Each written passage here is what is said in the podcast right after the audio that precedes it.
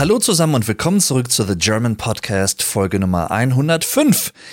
Es ist wieder ein paar Wochen her seit der letzten Folge.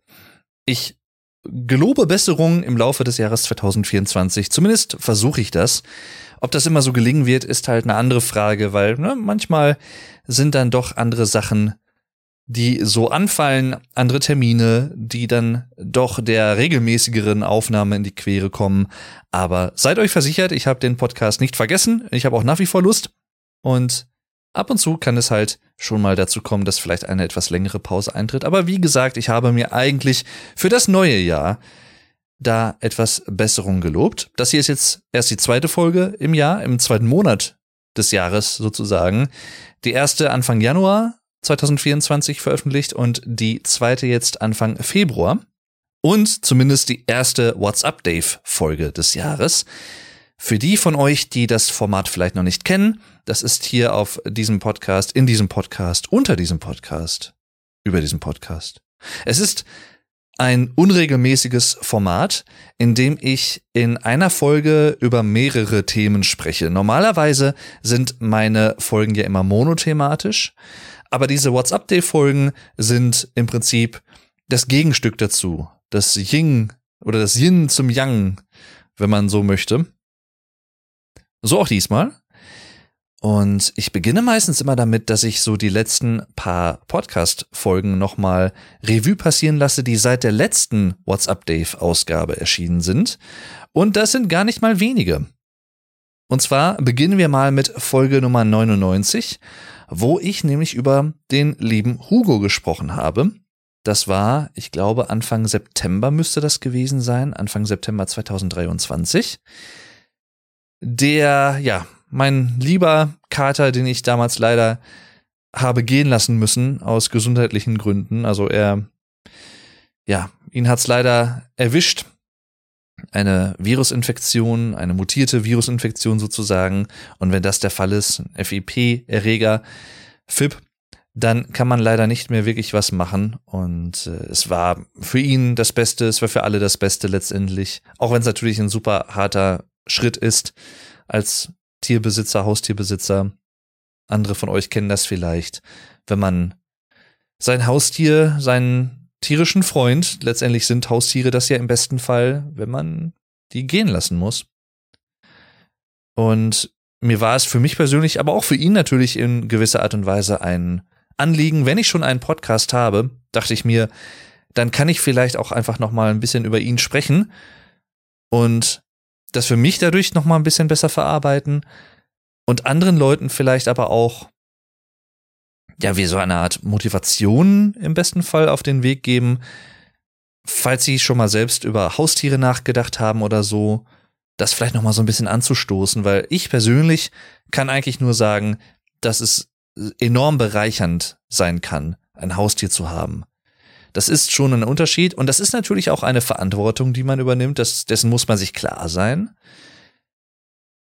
Aber wenn man dafür bereit ist und wenn man sich das für sich selbst vorstellen kann und auch die Zeit hat vor allem für ein Haustier, auch das ist wichtig, dann finde ich persönlich aus der, aus der eigenen Erfahrung sozusagen, ob es jetzt meine Familie ist oder ich selbst, Haustiere sind schon echt was Schönes.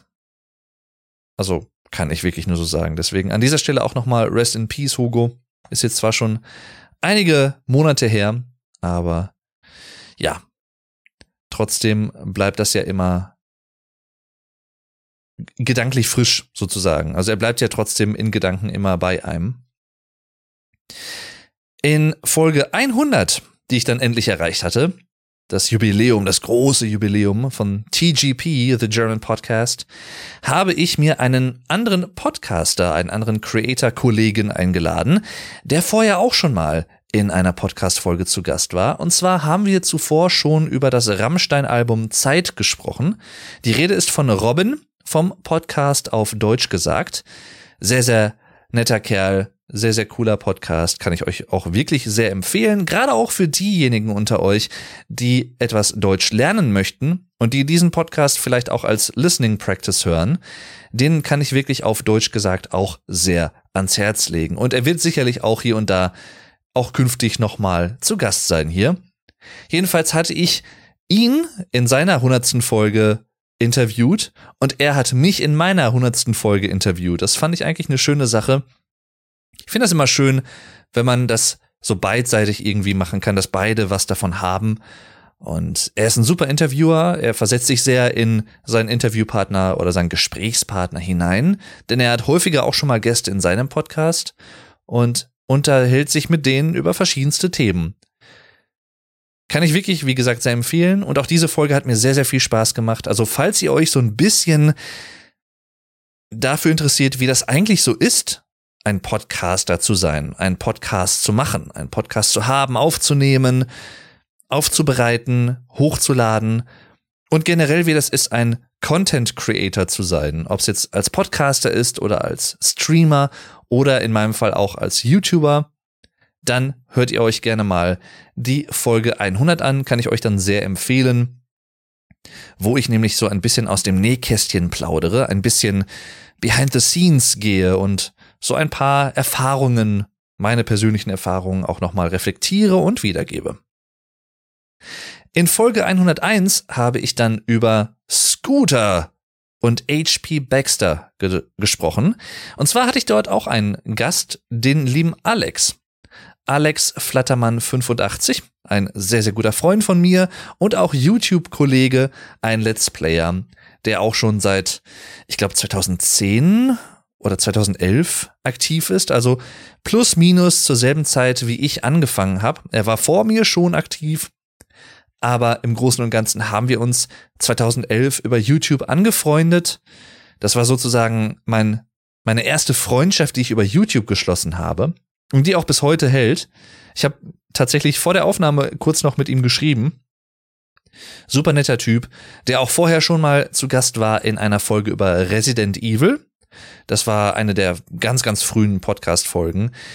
Und auch eine ganz alte Aufnahme für einen temporären Gaming-Podcast, den ich, glaube ich, 2014 oder 15 mal für zwei, drei Folgen kurz auf meinem Let's Play-Kanal auf YouTube geführt habe und ich dann sozusagen in The German Podcast nochmal implementiert habe. Und Alex ist, wie ich, ja, ein ziemlicher Liebhaber, könnte man sagen, von Scooter, also der Band Scooter. Wobei er noch wesentlich affiner ist, was das angeht und wesentlich versierter auch. Also er kennt alle Alben. Er hat sie auch schon mal live gesehen. Das habe ich bisher noch nicht. Aber 2024 werden wir beide tatsächlich die Band zum ersten Mal gemeinsam live sehen und ich überhaupt sowieso zum ersten Mal in Bremen. Da freue ich mich schon sehr drauf. Ich glaube, das ist Ende März der Fall. Ja, und in dieser Podcast-Folge haben wir über unsere Lieblingssongs von Scooter gesprochen. Wir haben auch über die Netflix-Dokumentation Fuck 2020 gesprochen, die ich auch sehr empfehlen kann. Nicht nur für Scooter-Fans, sondern auch für alle Leute, die sich für Musik interessieren und für auch da Behind-the-Scenes-Eindrücke. Wie ist das eigentlich als Künstler auf Tour zu sein? Wie ist das eigentlich generell auch als Künstler in dem Fall speziell die Corona-Zeit durchgemacht zu haben, also die Pandemie? Denn auch das wird dort thematisiert, denn die Doku wurde quasi in der Zeit gefilmt und das ist wirklich sehr, sehr interessant, sehr informativ, auch sehr lustig teilweise, sehr verquer. Also es ist eine Mischung aus vielem und wirklich sehr unterhaltsam. Also kann ich euch wirklich sehr empfehlen, sowohl die Doku auf Netflix als auch die Podcast-Folge. In Folge 102 habe ich dann über Spyro gesprochen. Und auch das wurde endlich mal Zeit. Spyro the Dragon. Und das habe ich 2023 gemacht, da er dort sein 25-jähriges Jubiläum, seinen 25. Geburtstag gefeiert hat. Denn es begab sich im Jahre des Herrn 1998, dass ein kleiner lila Drache die PlayStation 1 Welt eroberte und damit auch viele Wohnzimmer auf der ganzen Welt. Denn Insomniac Games, so hieß der Entwickler, hat damals den allerersten Teil veröffentlicht und Spyro hat sich seitdem immer wieder in verschiedenen Spielen, auch für verschiedenste Plattformen mittlerweile, zu einem echten Kultspiel gemausert, einer Kultfigur sozusagen. Und manche würden auch so weit gehen und sagen, dass Spyro gerade für die PlayStation 1 definitiv ein Maskottchen ist. Also ein, ein typischer Charakter, an den man denkt, wenn man an die PlayStation 1 Ära denkt. Also ich zumindest denke da definitiv auch an Spyro, aber auch an Crash Bandicoot natürlich, Lara Croft, an Sir Daniel Fortescue, Medieval, wozu ich ja auch schon eine Podcast-Folge gemacht habe. Aber Spyro ist für mich nochmal was Besonderes. Der hat einen ganz besonderen Platz in meinem Herzen, muss ich einfach sagen. Das hat auch damit zu tun, dass ich 1998 sieben Jahre alt war und Spyro einfach ein großer Bestandteil meiner Kindheit war. Und dann hatte ich ihn einige Jahre so aus dem Auge verloren in den 2000ern.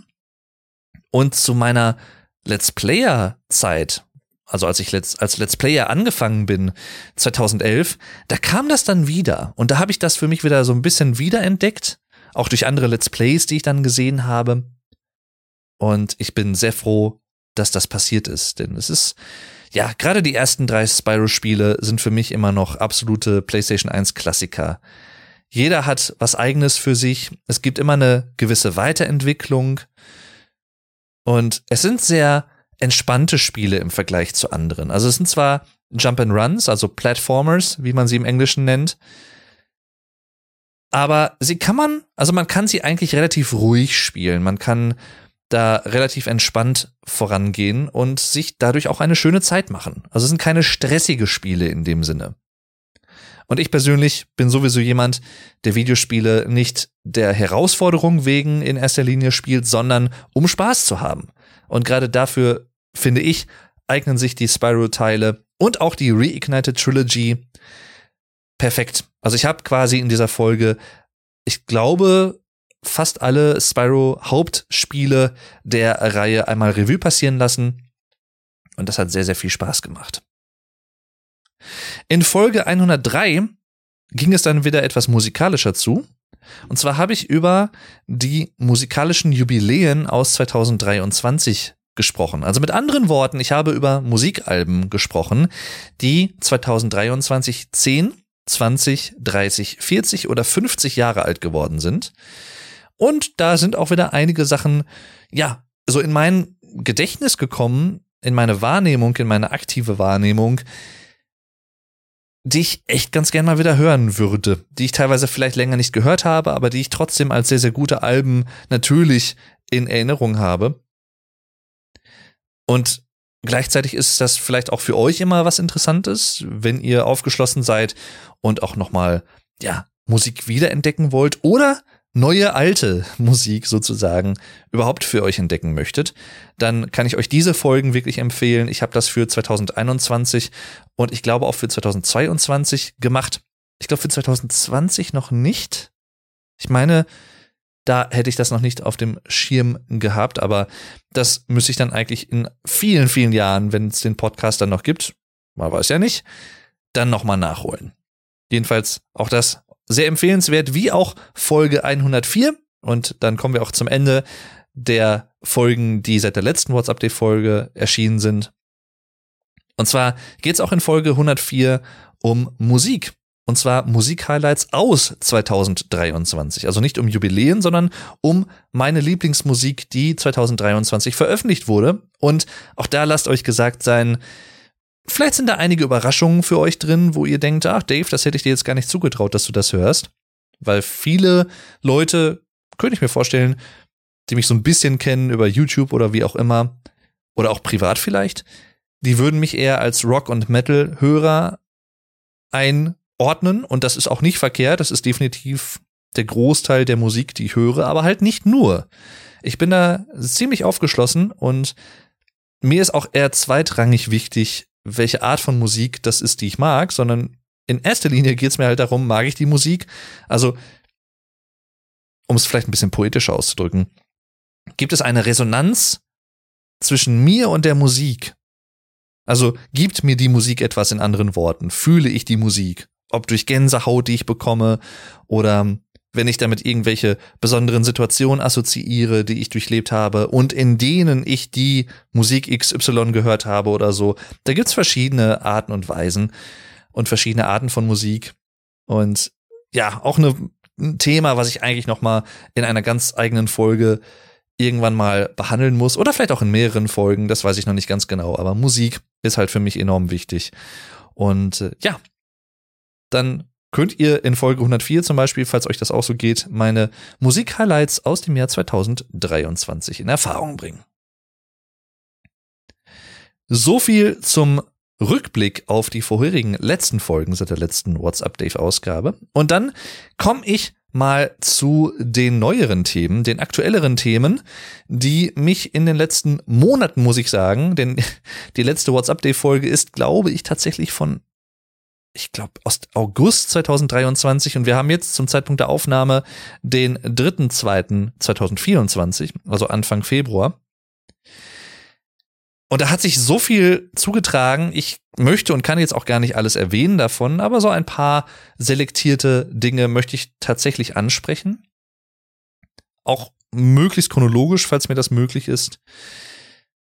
Und beginnen möchte ich eigentlich mit einem Let's Play-Projekt, einem Videospiel, was ich glaube ich seit September 2023 angefangen habe zu Let's Playen und was auch zum Zeitpunkt der Aufnahme Anfang Februar 2024 immer noch läuft. Und die Rede ist von Alan Wake 2. Ich werde versuchen, das möglichst spoilerfrei zu halten, also keine Sorge, falls ihr das Spiel noch nicht gespielt habt oder als Let's Play gesehen habt oder wie auch immer. Ich versuche das möglichst spoilerfrei zu halten, auch wenn das vielleicht nicht ganz einfach ist, aber ich möchte trotzdem ein, zwei Sachen erwähnen, die mir an dem Spiel wirklich, wirklich, wirklich gut gefallen. Vielleicht mache ich auch noch mal eine eigene Folge zu Alan Wake, also Alan Wake 1 und Alan Wake 2 irgendwann, mal gucken. Aber ich kann definitiv sagen, dass Alan Wake 2 mein Spiel des Jahres 2023 ist, was jetzt auch ein bisschen relativ ist, muss ich gestehen, denn ich habe ehrlich gesagt kaum ein anderes Spiel, wenn überhaupt, ich glaube gar kein anderes Spiel aus dem Jahr 2023 selbst gespielt. Ich weiß natürlich von Baldur's Gate 3 und dass das halt auch bei vielen Spielern, bei vielen Gamern äh, ganz oben auf der Liste ist, zusammen mit Alan Wake 2. Ich habe davon aber noch nicht wirklich viel gesehen, aber ich habe eigentlich nur Gutes darüber gehört und dass das wirklich sowohl von Kritikern als auch von Spielern selbst sehr, sehr gut angenommen wird und angenommen wurde. Und das macht mich natürlich auch neugierig. Vielleicht werde ich mich da auch irgendwann mal reinfuchsen. Ich weiß es noch nicht ganz genau. Jedenfalls Alan Wake 2. Nicht mein alleiniges Lieblingsspieleerlebnis aus 2023, denn ich habe ja im Sommer, also im Juni bis Juli war es, glaube ich, oder so. Oder war es von Juli bis August? Nee, ich glaube von Juni bis Juli. Habe ich Stray gespielt. Das Spiel ist zwar schon 2022 erschienen, aber ich habe es halt letztes Jahr gespielt und deswegen assoziiere ich das immer so ein bisschen auch mit 2023 persönlich. Und als Spielerlebnis ist es halt letztes Jahr passiert. Deswegen, da muss ich ganz klar sagen, Stray und Alan Wake 2 waren meine Lieblingsspieleerlebnisse des letzten Jahres. Aber zurück zu Alan Wake 2 im Speziellen. Eine rundum gelungene Weiterentwicklung und auch eine logische Weiterentwicklung und Ergänzung vieler Facetten, die man aus Alan Wake 1 kennt. Ich war sehr, sehr gespannt als jemand, der auch Alan Wake 1 Let's Played hat. Könnt ihr auf YouTube finden, auf meinem Let's Play-Kanal Dave Durden TV, zusammengeschrieben. Ein deutschsprachiger Let's Play-Kanal.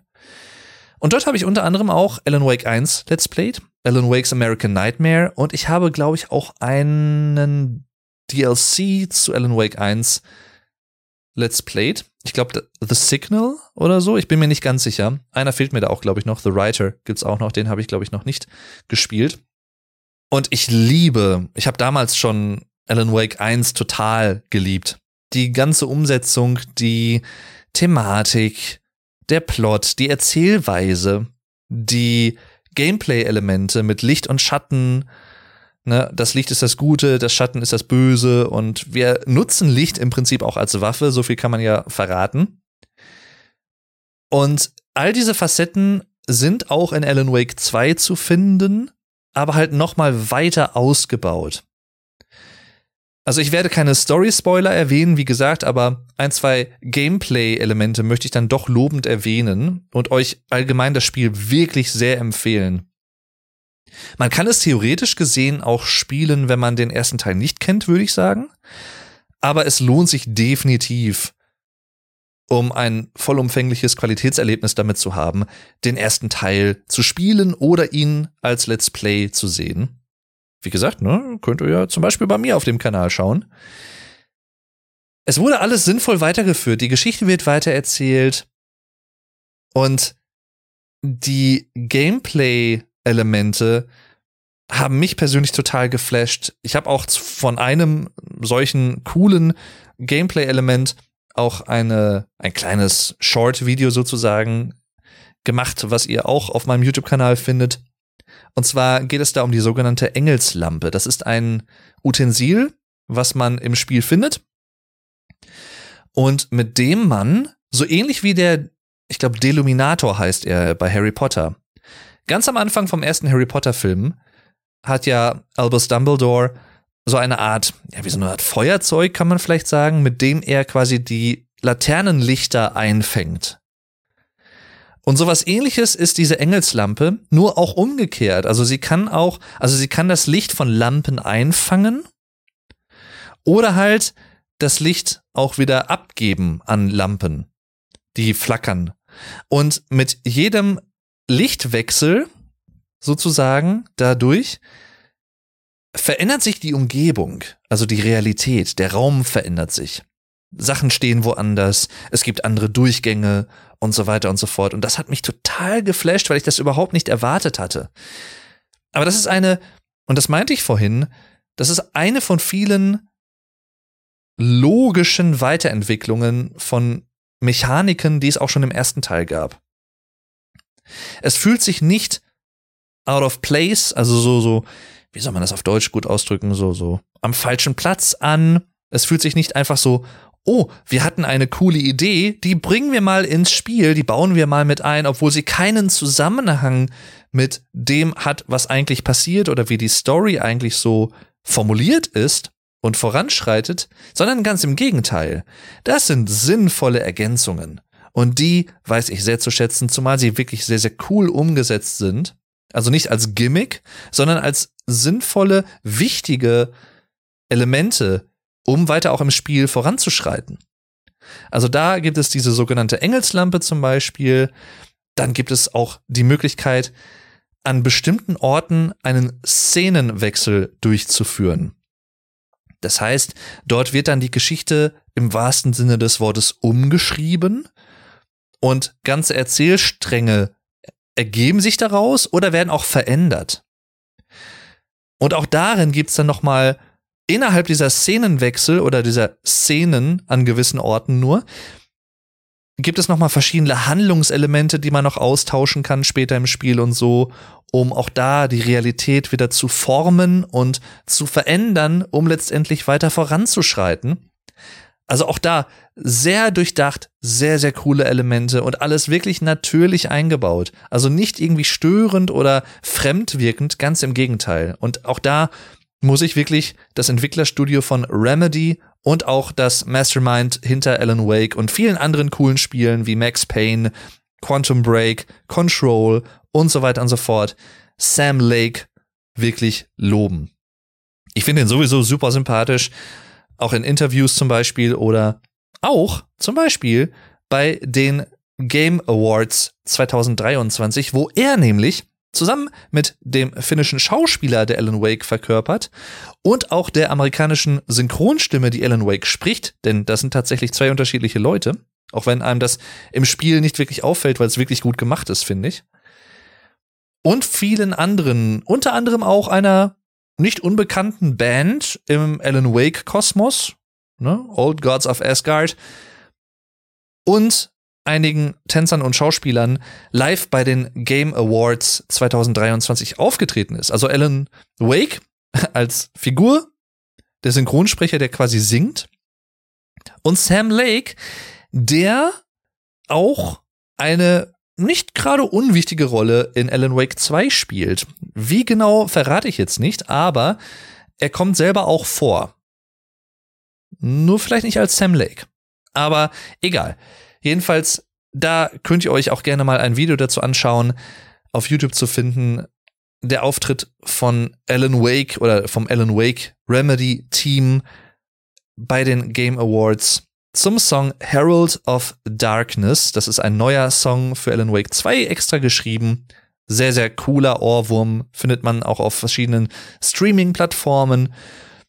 Und ich will nicht zu viel verraten, aber es gibt, es gibt sehr, sehr viele, für mich persönlich sehr, sehr viele sehr coole, sehr unerwartete, sehr kreative Momente im Spiel innerhalb von Alan Wake und der Handlung, also Alan Wake 2.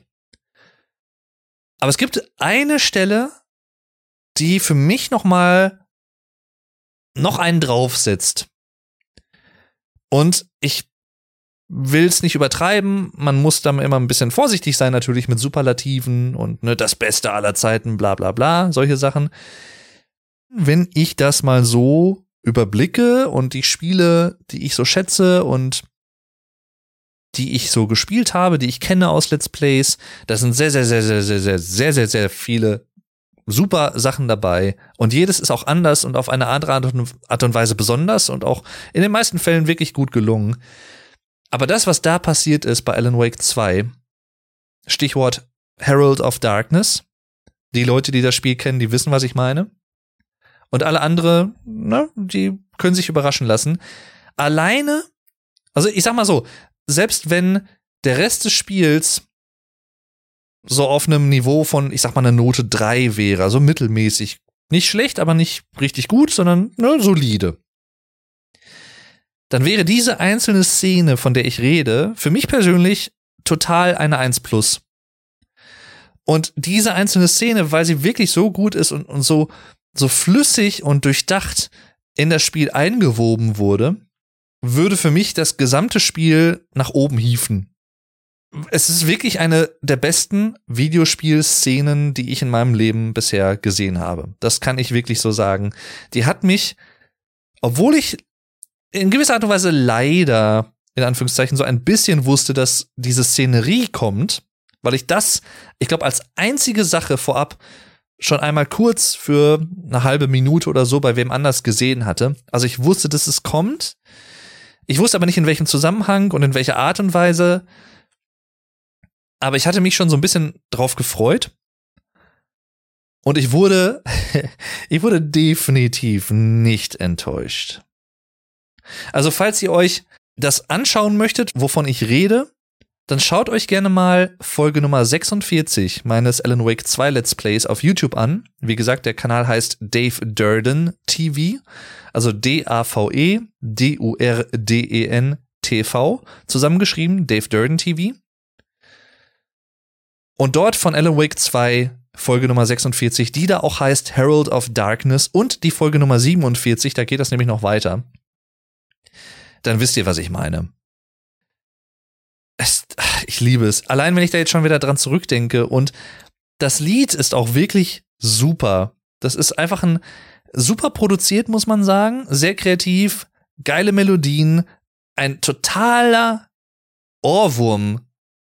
Auch der Chorus an sich schon. Show me the champion of light. I show you the herald of darkness. Und so weiter. Ja, musste kurz sein. Einfach geil. Wirklich, wirklich gut. Mehr möchte ich dazu nicht sagen. Überrascht euch selber. Dankt mir später. Thank me later. Ihr werdet es nicht bereuen. Und auch sonst, ich habe das Spiel noch nicht durch, muss ich dazu sagen. Und damit, wie immer, falls ihr den Podcast schon länger hört, wisst ihr das mittlerweile, zum Song of the Episode, zum Song der Episode. Diesmal ein Lied, was ich eigentlich aus zwei Gründen wähle. Ein Grund ist, dass es eigentlich sehr, sehr gut zur Winterstimmung passt oder auch zu Schnee und Kälte draußen und drin ist man im Warm und so. Was unter anderem auch mit dem Musikvideo zu diesem Song zu tun hat, aber auch generell, finde ich, von der Stimmung her. Und der zweite Grund wird am Ende dieser Folge noch angesprochen. Den möchte ich jetzt nicht vorwegnehmen, aber es gibt einen Bezug zu dem Thema und der Band, die ich jetzt erwähne. Also ihr werdet am Ende der Folge, falls ihr das hören werdet, merken, was ich meine. Ich möchte diesen Song dem lieben Olli widmen. Und zwar spreche ich vom Lied Nemo oder Nemo von Nightwish. das war im Großen und Ganzen zusammen mit Wish I Had an Angel im Jahr 2004 der Durchbruchssong für die Band. Und auch der erste Song der Band, den ich jemals gehört habe und der mich eigentlich auch zum Fan gemacht hat. Und der auch dazu geführt hat, dass zum Beispiel ich die Band mittlerweile mehrfach live gesehen habe, dreimal. Und auch mich damals, 2007 müsste es, glaube ich, gewesen sein, zum Nachfolgealbum Dark Passion Play. Also Nemo ist auf dem Album Once von 2004, Durchbruchsalbum der Band. 2007 kam das neue Album Dark Passion Play raus und ich glaube, zu dem Album habe ich mich dann auch im Nightwish Forum angemeldet. Dazu auch später mehr, was es damit auf sich hat, ganz am Ende der Folge. Und es ist einfach ein schönes Lied. Schön kurz und knackig, äh, spiegelt eigentlich alles wieder, was Nightwish auszeichnet. Das Symphonische, also Symphonic Metal, das Orchestrale, aber auch die Metal Riffs und so. Damals noch mit der klassischen Sängerin Tarja Turunen. Hört's euch einfach mal an, falls ihr es noch nicht kennt, oder hört's euch wieder an, falls ihr es kennt. so oder so ein gutes Lied. Wie immer findet ihr einen Link zu dem Song auch in den Show Notes sowie auch zu meiner Spotify-Playlist mit allen bisherigen Song of the Day-Empfehlungen. Und jetzt geht's weiter in der Folge. Ich bin gefühlt, ich weiß halt nicht, wie lang das Spiel ist zum Zeitpunkt der Aufnahme, aber ich, ich würde sagen, ich bin gefühlt von den Collectibles, die man so, also den, den Gegenständen, den Seiten und so weiter und so fort, die man da sammeln kann, bin ich teilweise schon relativ weit fortgeschritten. Da würde ich fast sogar gefühlt sagen, 70, 80 Prozent von vielen Sachen habe ich schon. Das heißt aber nicht unbedingt viel, weil das ja nicht immer unbedingt linear überall platziert ist oder gleich linear platziert ist. Aber ja, ich bin jetzt in den 60er Folgen mittlerweile, also ich habe schon über 60 Folgen von dem Spiel aufgenommen, von dem Let's Play. Aber lasst euch gesagt sein, also mir persönlich und auch den Zuschauern, mit denen ich darüber gesprochen habe, auf twitch.tv slash TV, wo ich meine Let's Plays ja live aufnehme, auf Deutsch, könnt ihr mir auch gerne kostenlos folgen. Und mich natürlich auch, wenn ihr möchtet, gerne auch unterstützen. Wenn ihr ein Twitch Prime Abo zum Beispiel habt, einen Twitch Prime Sub, könnt ihr das natürlich gerne kostenlos machen oder auch als normaler Sub könnt ihr mich da für, ich glaube, 5 Dollar oder 5 Euro im Monat auf Twitch unterstützen. Genauso wie übrigens hier diesen Podcast auf Patreon. Patreon.com .com slash The German Podcast zusammengeschrieben. Da könnt ihr mich auch, wenn ihr möchtet, gerne unterstützen und dann auch gegebenenfalls ne, als Unterstützer hier in jeder Folge auch namentlich genannt werden. Das nur so am Rande. Ein Link dazu findet ihr wie immer in den Show Notes. Jedenfalls Alan Wake 2, abschließend gesagt. Ich liebe es. Es ist von der Art des Spiels einfach genau meins. So ein bisschen Detektiv, Thriller, Krimi, was Mysteriöses, Übernatürliches, Paranormales. Und sehr spannend gemacht mit einem guten Spannungsbogen, einer sehr interessanten Erzählstruktur mit vielen Twists and Turns, also vielen Wendungen und Entwicklungen, die man auch nicht wirklich alle immer so voraussehen kann. Also wirklich im Großen und Ganzen ein extrem, extrem, extrem gelungenes Spiel, was auch bei den Kritikern wirklich sehr, sehr gut angekommen ist. Und das hat auch dazu geführt, kann ich vielleicht an dieser Stelle mal zu einem anderen Thema überleiten, dass ich mir eine neue Grafikkarte gekauft habe. Und zwar die AMD Radeon 7900 XTX mit 24 GB VRAM. Hatte ich ursprünglich eigentlich gar nicht geplant, aber im Laufe des Let's Plays ist mir immer wieder klar geworden und ich habe auch immer wieder gemerkt, dass es dann hier und da doch ein bisschen geruckelt hat. Und das ist für mich persönlich als Spieler dann halt immer ein bisschen suboptimal. Und früher oder später hätte ich mir sowieso mal eine neue Grafikkarte kaufen müssen, denn die, die ich vorher hatte, die hat auch wirklich super Dienste erwiesen. Die Nvidia GeForce GTX 3070 war es, glaube ich. Ja, genau, mit 8 GB VRAM. Die hat mich auch viele Jahre begleitet, aber jetzt war es Zeit für ein Upgrade, für was Neues und ich bereue es überhaupt nicht. War zwar ein bisschen teurer, aber gut, man kann auch das Doppelte dafür ausgeben. Ich drück's mal so aus aktuell um dieselbe Leistung plus minus zu erhalten, auch 24 GB VRAM. Ja, kann man machen, kann man auch lassen, je nachdem, wie man das möchte, will ich gar nicht werten, aber ich bin sehr, sehr glücklich mit der Wahl dieser Grafikkarte, muss ich sagen. Und jetzt macht es auch noch mal mehr Spaß wieder. Für mich persönlich als ohnehin schon. Also lasst euch davon nicht äh, ja, abbringen und denkt nicht, dass ich vorher keinen Spaß hatte. Aber es macht jetzt noch mal mehr Spaß. Ich drück's mal so aus. Das Spiel zu spielen und aufzunehmen mit noch mal flüssigerer Grafikleistung und eine höheren Einstellung hier und da und so. Also, ja, definitiv ein Investment, was sich sehr gelohnt hat.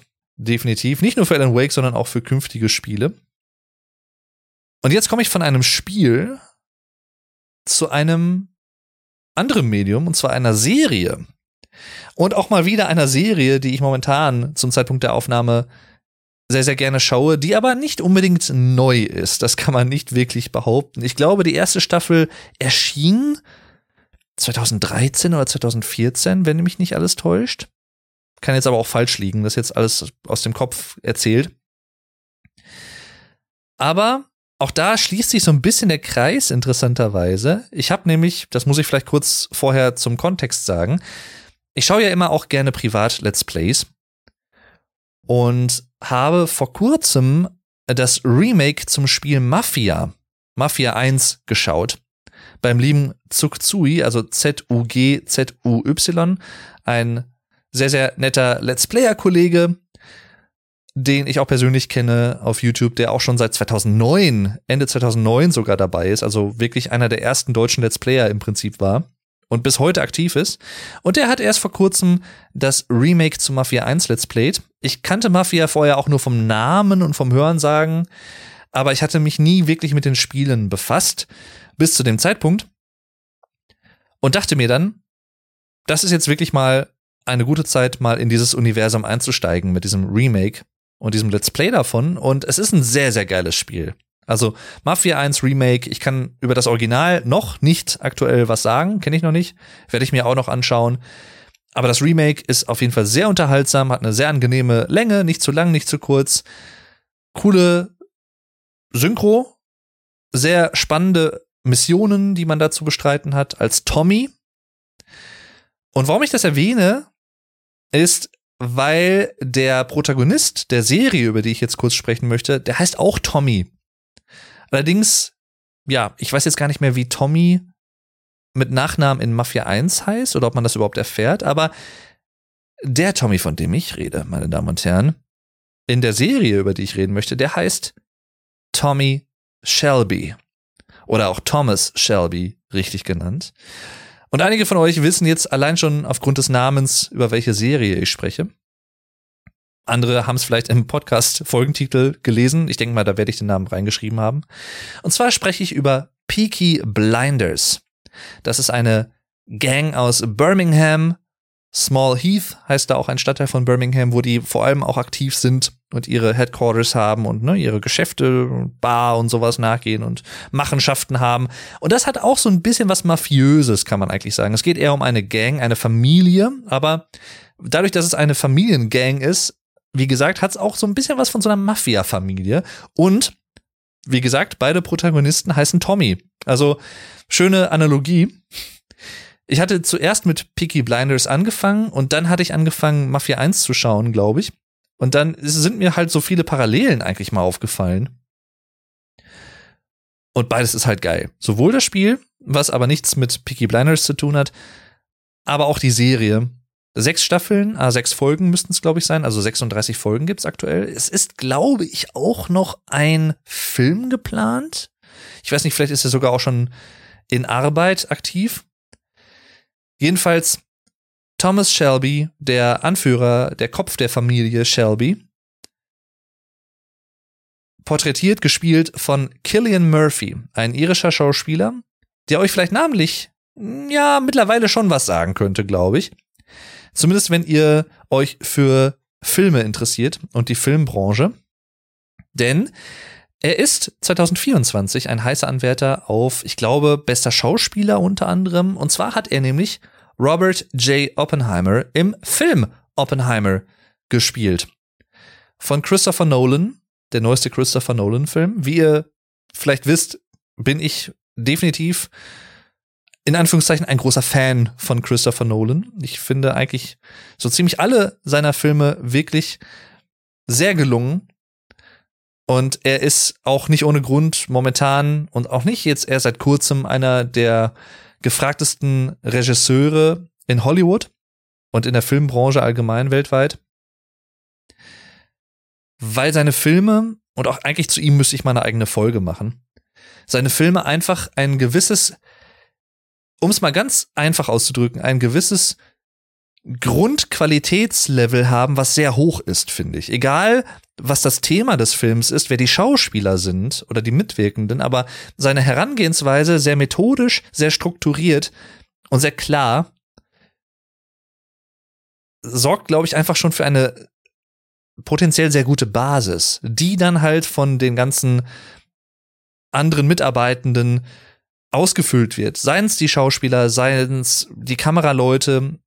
Es gibt zum Beispiel einen holländischen Kameramann, der ja für ihn eigentlich mittlerweile sein Standardkameramann ist. Heute van Heutema heißt er. Ja, sehr, sehr schöner Name, ne? Heute van Heutema. Der unter anderem auch diese wirklich großen Klöpse von IMAX-Kameras immer auf der Schulter trägt und sowas weil Christopher Nolan auch das, ne, ich habe da schon einiges auch drüber erwähnt in einer Folge zu Oppenheimer. Das war, glaube ich, Folge Nummer 97, wenn mich nicht alles täuscht. Da habe ich ein, eine ganze Folge lang über den Film Oppenheimer gesprochen und auch ein bisschen über Christopher Nolan und seine Herangehensweise, auch in technischer Hinsicht mit IMAX-Formaten. Und das zum Beispiel für Oppenheimer zum ersten Mal überhaupt schwarz-weiß ein, ein 70 Millimeter analoges Schwarz-Weiß Farbband entwickelt wurde. Und Oppenheimer, ne, drei Stunden lang, also durchaus ein langer Film, aber wie ich finde, auch extrem gelungen, sehr eindrücklich erzählt, nicht nur von den Schauspielern, auch sehr glaubhaft porträtiert und sehr, sehr interessant, sehr, sehr gut, wie ich finde. Sondern auch natürlich ein Film, der ein wichtiges Thema behandelt, was auch, glaube ich, nicht mehr alt wird. Und alle Menschen letztendlich potenziell weltweit auch tangiert, mehr oder auch weniger. Aber das gerade, ne, Atomkraft, Atombomben in dem Fall, er wird ja als Vater der Atombombe beschrieben in wissenschaftlicher Hinsicht, Los Alamos und Trinity Test und so. All das kommt im Film auch vor. Ohne da zu viel verraten zu wollen. Aber Killian Murphy spielt Oppenheimer einfach wirklich, wirklich gut. Ich finde, und ich bin, ne, also man könnte jetzt denken, ich bin jetzt so der Killian Murphy Fanboy, weil, oh, jetzt Oppenheimer ist in aller Munde und so. Jein. Ein klares Jein dazu. Eine Mischung aus Ja und Nein im Deutschen übrigens. Jein, schönes Wort. Ich kannte Killian Murphy auch vorher schon als Schauspieler, also jetzt nicht persönlich oder so. Fände ich aber auch nicht schlecht. Also ich glaube, mit dem sich mal zu unterhalten, ist, glaube ich, ein sehr intellektueller, sehr schlauer Mensch, wie ich ihn so wahrnehme in Interviews. Sehr reflektiert, sehr neugierig auf alles. Da hätte ich durchaus mal Interesse, auch mit ihm vielleicht mal ein Gespräch zu führen, so potenziell, sage ich mal, also von der Art her. Aber worauf ich hinaus wollte, ich kenne ihn seit Batman Begins aus dem Jahr 2000 2005 war es, glaube ich. Also Mitte der 2000er. Damals hatte ich den Film aber noch nicht gesehen, sondern ich glaube, ich hatte ihn dann das erste Mal so richtig in Batman Begins wahrgenommen. 2009, 2008 rum müsste das gewesen sein, nachdem The Dark Knight erschienen war. Den Film hatte ich nämlich im Kino geschaut und wurde dadurch erst so richtig aktiv zu einem Christopher Nolan und Batman Fan sozusagen. Denn The Dark Knight kam 2008 raus. Batman Begins ist der erste Teil der Trilogie, wo unter anderem auch Killian Murphy mitspielt als Scarecrow. Der übrigens ursprünglich für die Rolle von Batman vorgesprochen hatte.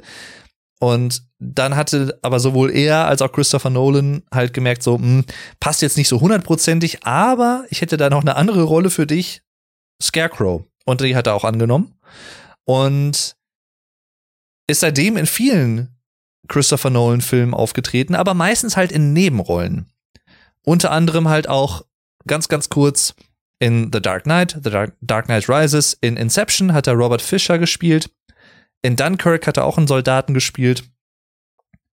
Aber jetzt zum ersten Mal in Oppenheimer hat er die Hauptrolle gespielt in einem Christopher Nolan-Film.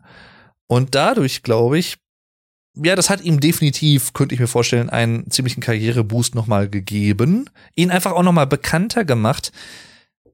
Zumindest bei den Leuten, die ihn vorher noch nicht kannten. Und da komme ich jetzt wieder zurück zu Peaky Blinders aus der Serie, wo er halt, wie gesagt, Tommy Shelby spielt. Einen sehr ruchlosen, sehr machtdurchtriebenen Gang, Familiengang-Anführer, der auch vor Intrigen, Gewaltaktionen, drücke ich es mal aus, gewieften wirtschaftlichen Manövern nicht zurückschreckt, ohne zu viel verraten zu wollen.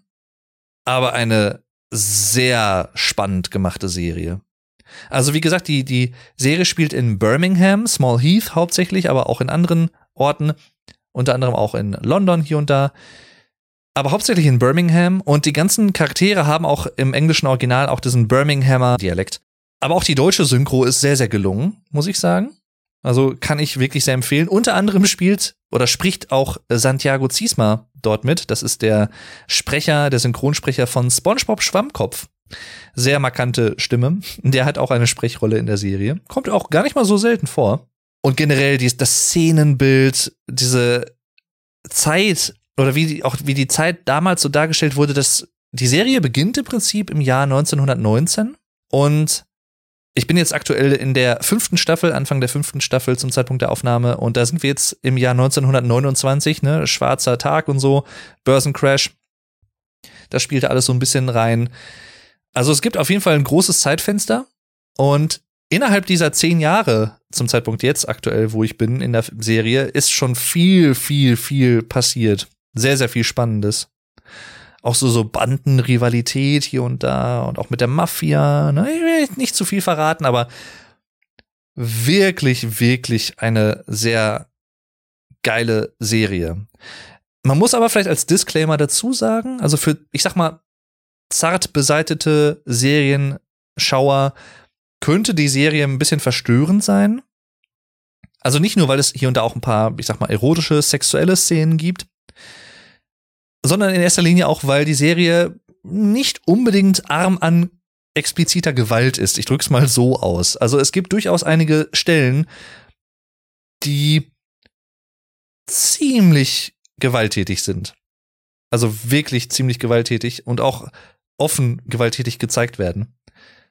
Dessen muss man sich bewusst sein, aber ich es ist nicht Gewalt um der Gewalt willen, finde ich, sondern es ist halt Teil der Story, Teil der Geschichte und wie sich manche Sachen entwickeln und dann halt auch auflösen. Also, ne, das ist jetzt keine blutrünstige Serie, weil man irgendwie besonders gory, also besonders blutrünstig sein will, sondern einfach, weil es halt zum Teil oder weil es ein ein sinnvoller Teil der Geschichte und der Fortführung der, der Entwicklung der Geschichte ist. An vielen Stellen. Also ne, sehr glaubhaft in dem Sinne auch. Wenn man sich mal in diese Situation hineinversetzt. Dann, ja, generell könnte ich natürlich erwähnen, es, ne, neues Jahr, neues Glück sozusagen. Ich hatte in der letzten Folge, glaube ich, schon mal gesagt, frohes Neues und wir haben auch mittlerweile Anfang Februar. Aber für mich persönlich ist so ein Jahreswechsel auch immer tatsächlich so ein bisschen so ein Anlass zu reflektieren, was ich vielleicht so ein, zwei Sachen, die ich mal ganz gerne angehen würde. Nicht mal unbedingt Sachen, die ich jetzt explizit ändern möchte, aber Sachen, die ich vielleicht mal neu angehen möchte. Neue Projekte und selbst wenn es nur so kleine Sachen sind, also weiß ich nicht, irgendwelche neuen, als Beispiel, irgendwie ein, zwei neue Videoreihen anzufangen, auszuprobieren oder zum Beispiel neue Rubriken auf der Website, die ich habe, dave-durden.com, könnt ihr euch gerne mal umschauen. Da habe ich so alles ein bisschen zusammengefasst eigentlich, oder es ist so ein, ein Dreh- und Angelpunkt aller, aller meiner Projekte, von Twitch über YouTube bis hin zum Podcast und so weiter und so fort, damit ich mal einen Ort habe und auch in SEO-technischer Hinsicht äh, vielleicht ein bisschen unterstützend wirken kann, weil es halt einfach nochmal Backlinks quasi erzeugt zu anderen Inhalten auf YouTube. Und YouTube mag zum Beispiel ja auch immer ganz gerne so Backlinks und auch andersrum, ne, und so weiter und so fort. Egal. Jedenfalls, ne, solche Sachen zum Beispiel.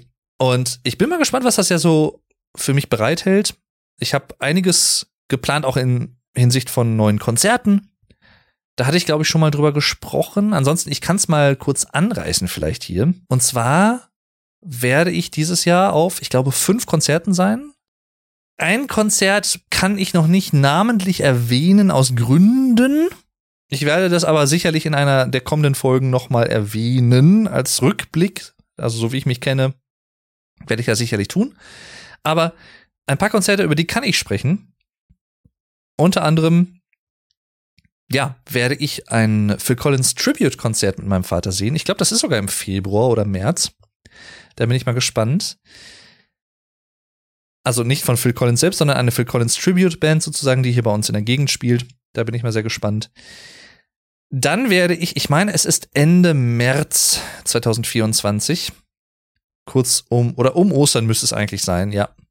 Da werde ich nach Bremen reisen, in den hohen Norden Deutschlands und dort mit einem guten Freund, dem lieben, dem besagten Alex Flattermann 85, mit dem ich auch die Scooter-Folge aufgenommen habe, Scooter live sehen. Ja, das habe ich vorhin ja schon angerissen. Für mich das erste Mal überhaupt Scooter live zu sehen. Für ihn, ich weiß nicht, der hat die, glaube ich, schon mehrfach gesehen mittlerweile.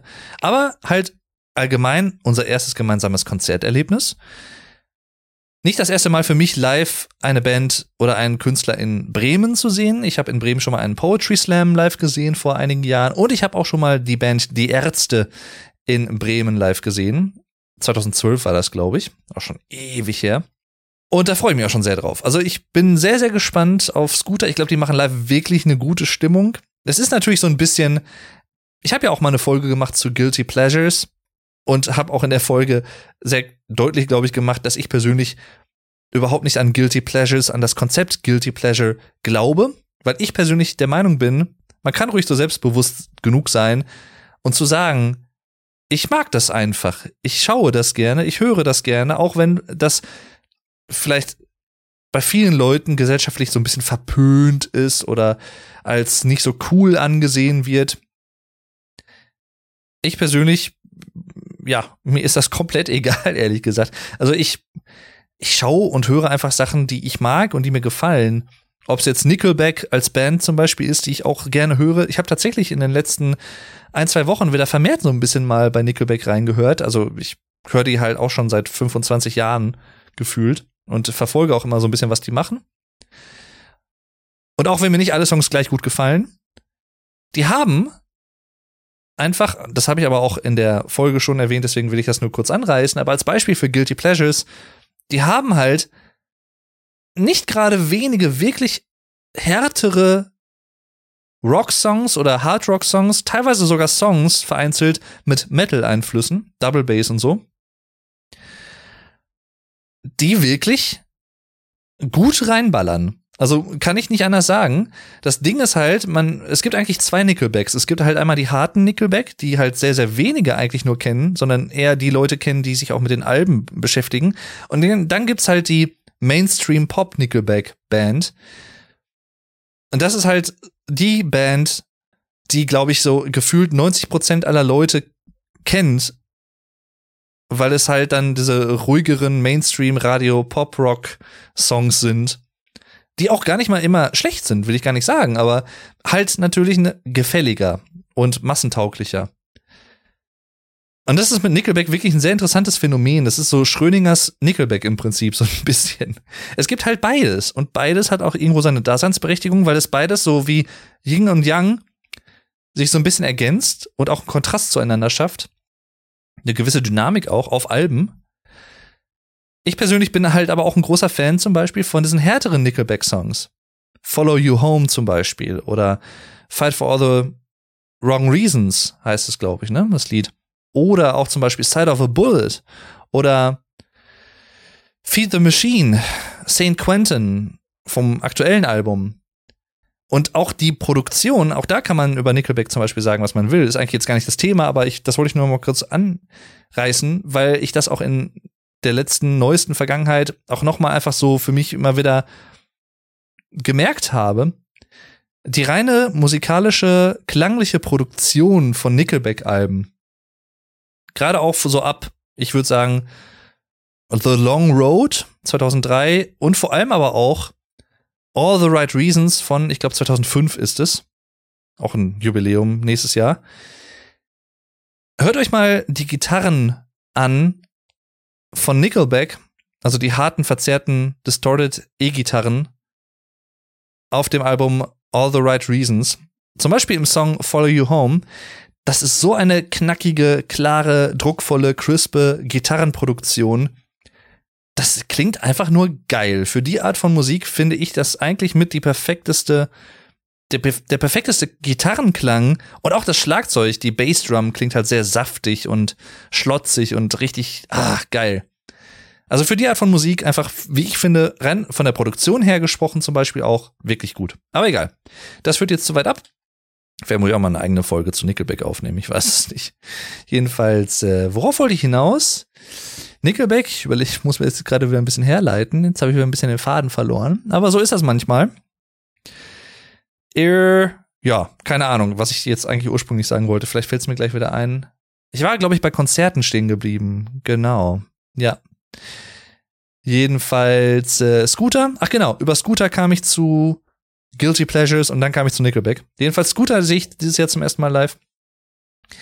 Dann sehe ich live unter anderem Coldplay im Juli 2000 24 und was es damit auf sich hatte, meine Damen und Herren. Was das für eine Odyssee, ein Krampf war, an diese Karten zu kommen. Der hat einen ganzen Tag gedauert, dieser Krampf. Inklusive schwitziger Hände von mir und so. Egal. Wenn ihr euch dafür interessiert, hört euch gerne mal die, ich glaube, das war sogar die vorherige WhatsApp-Day-Folge, Folge Nummer 96 müsste es gewesen sein. Oder so. Oder Folge, nee, Folge 98? Folge 98, glaube ich. Da ist auch im Titel irgendwas drin mit, ich glaube, das Coldplay-Ticket-Dilemma oder so. War sehr interessant, eine sehr interessante Erfahrung. Ich war ja schon auf vielen, vielen Konzerten mittlerweile und habe mir auch viele, viele Tickets schon gekauft auf verschiedenen Plattformen, aber das war wirklich nochmal eine Odyssee sondergleichen. Heidewitzka, Herr Kapitän, sag ich da nur. Jedenfalls. Ja, unter anderem das. Ich überlege gerade, was hatte ich denn noch an Konzerten dieses Jahr? Ein Konzert, über das ich halt noch nicht sprechen möchte, offiziell. Und ansonsten, ich blätter hier gerade mal eben über meinen Kalender drüber, durch meinen Kalender. Genau. Ach so, Still Collins ist erst im Mai sogar, okay. Ist das irgendwie mit Februar verbunden? Hm. Egal. Dann, wenn ich jetzt hier auf die Schnelle nichts mehr finde, mir kommt es nämlich gerade nicht auswendig in den Sinn. Genau, das, das eine ist das Konzert, über das ich noch nicht reden möchte. Coldplay, Ach genau, in, o in Opeth, genau. In, o in Opeth bei Dortmund bin ich. Nein.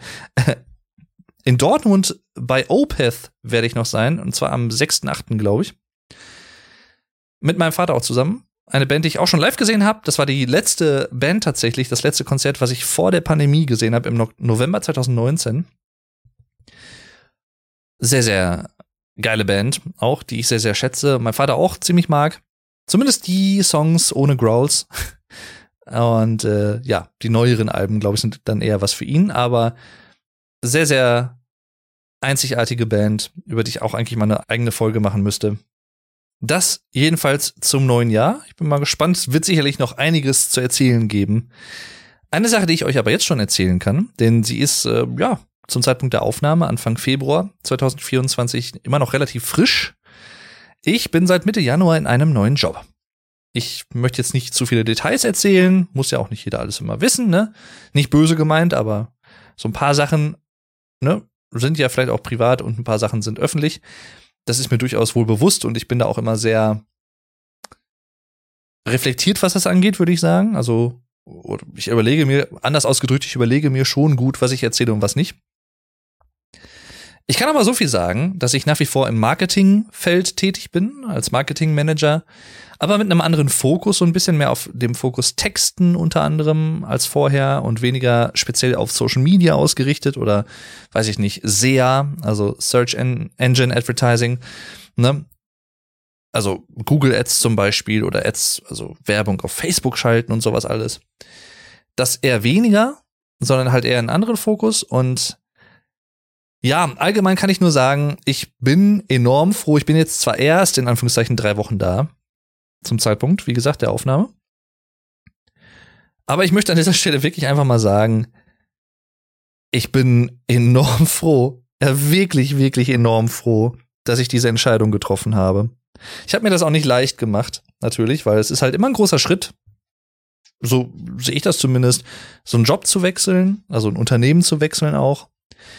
Aber also, dass ich weggegangen bin vom alten Unternehmen, das war definitiv so oder so die richtige Entscheidung. Aber die andere Frage ist ja nochmal, ist das Unternehmen, in das man hineingeht, die richtige Wahl?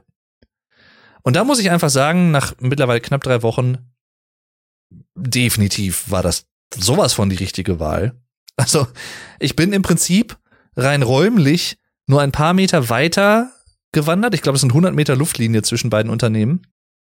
Aber obwohl die räumliche Distanz so kurz ist, könnte die, die ganze Art und Weise einfach nicht größer sein. Also es ist, jetzt auch da wieder nicht in Superlative übergehen, aber das ist halt wirklich wie Tag und Nacht ein Unterschied, muss ich einfach so sagen, im, im positiven Sinne.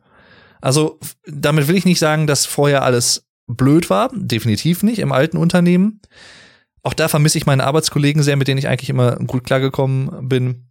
Aber davon mal abgesehen, jetzt von den, von, vom Kollegen, von den, von, von, von den ehemaligen Kollegen mal abgesehen, von dem Aspekt, ist alles andere gefühlt und auch wirklich im neuen Unternehmen, in dem ich bin, angenehmer, besser, abwechslungsreicher, moderner, dynamischer, agiler.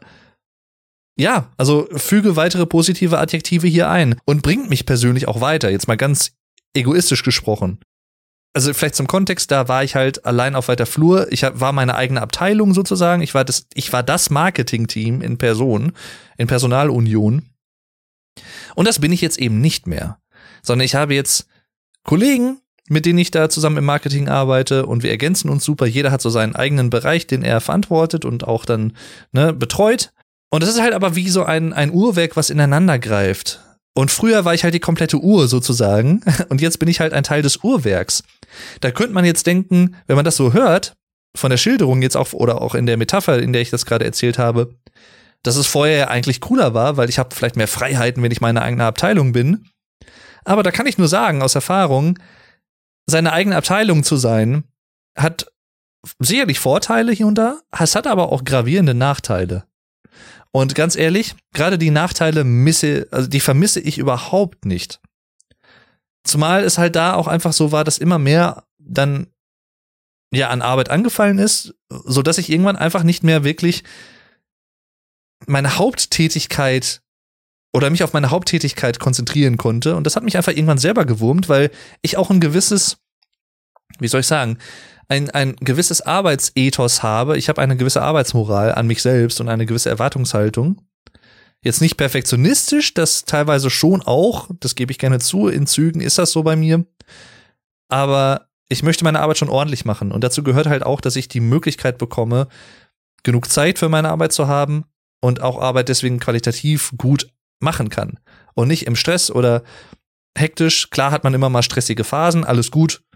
Ne? Kann auch nicht immer ausbleiben. Ist auch nicht unbedingt immer schlecht. Also es gibt, Stress ist nicht unbedingt immer negativ, aber ich finde, es gibt halt auch bei vielen Tätigkeiten in der Arbeitswelt unnötigen Stress.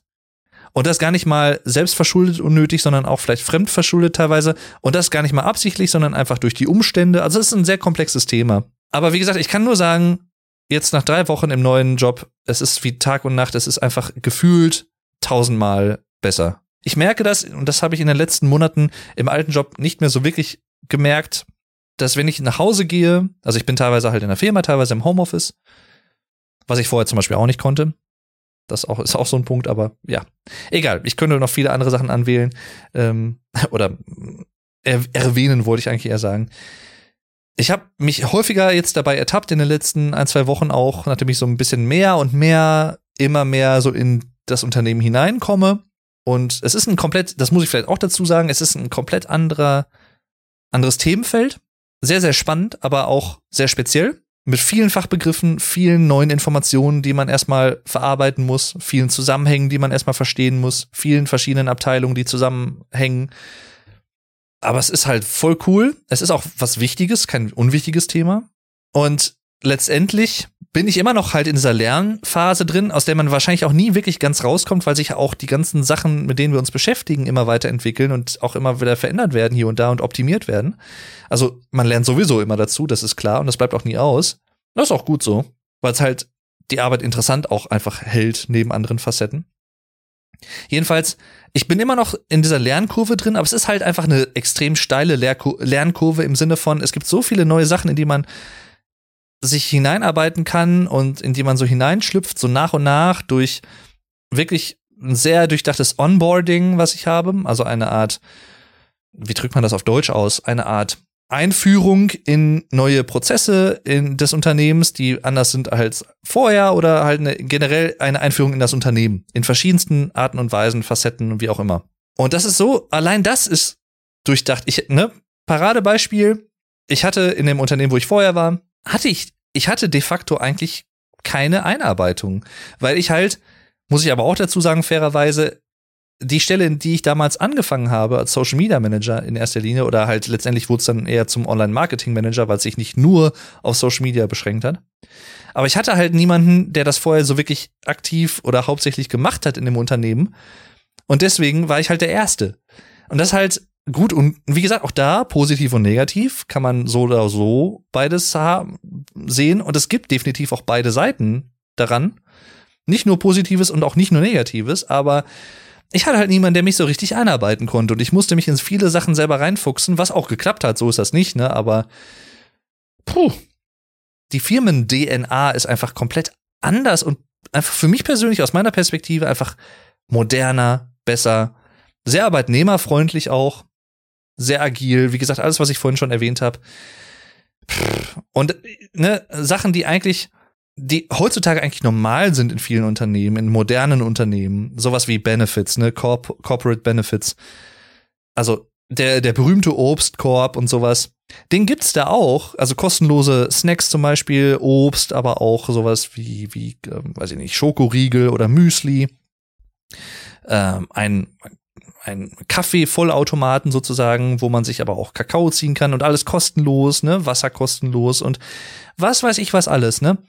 Team-Events, also Sachen, die man eigentlich für selbstverständlich erachtet, aber ich kann ja nur aus meiner Perspektive sprechen, die ich persönlich vorher eigentlich fast alle nie hatte in den Unternehmen, äh, in, auch vor allem in den letzten Unternehmen nicht, weil da wurde sowas halt nicht angeboten. Da wurde, also da hast du kostenloses Wasser gehabt, ja, klar, und so. Und auch da war nicht alles schlecht. Wie gesagt, so will ich gar nicht verstanden werden, aber das ist halt einfach um ein Vielfaches mehr und wertschätzender, muss ich einfach so sagen, wie es ist. Es tut mir leid, das muss ich einfach so sagen. Es ist jetzt einfach, die, man merkt einfach, wie das Unternehmen und wir haben auch flache Hierarchien und sowas alles, ne? Und wir verstehen uns alle super. Es ist einfach selbstreflektierter, finde ich, und wesentlich mehr auch auf die Zufriedenheit des Arbeitnehmers des Mitarbeiters zugeschnitten. In allen Facetten. Das zieht sich durch alles. Durch die gesamte Unternehmensphilosophie. Also wirklich, ich komme aus dem Schwärmen wirklich nicht raus. Muss ich einfach so sagen. Es ist so, wie es ist. Und ich bin sehr, sehr happy, sehr glücklich, dass ich diese Entscheidung getroffen habe. Ich habe sie bis jetzt nicht bereut. Bin einfach aktuell, was das angeht, sehr glücklich. Wirklich, wirklich sehr, sehr, sehr glücklich. Also toi, toi, toi. Und vielen Dank auch an alle, falls ihr das hören solltet. Wie gesagt, dass ihr mich so freundlich habt, mir aufgenommen habt und äh, mir auch Sachen erklärt und auch ne, immer wieder Sachen zeigt und so. Und auch, ne, das wird bestimmt auch noch ein bisschen dauern, bis ich wirklich so in alle Facetten vorgedrungen bin. Was ist halt auch nicht alles trivial, was wir machen, muss man auch dazu sagen. Es ist durchaus nicht unkomplex oder unterkomplex. Und da so, man muss ja auch nicht alles bis ins kleinste Detail durchdringen, vor allem jetzt nicht im Marketing, aber ja, ne, wird hier und da noch ein bisschen dauern. Das ist halt einfach so. Und das ist auch okay und das weiß auch jeder, das weiß auch ich, das weiß auch, wissen auch meine Kollegen und das ist, da gibt's jetzt nicht die Erwartungshaltung von wegen, du musst es jetzt am dritten Tag schon alles können oder so. Und das, das finde ich halt auch super, dass einem auch wirklich so Zeit gegeben wird, sich da so reinzufinden in die Sachen. Zwei Themen habe ich noch kurz.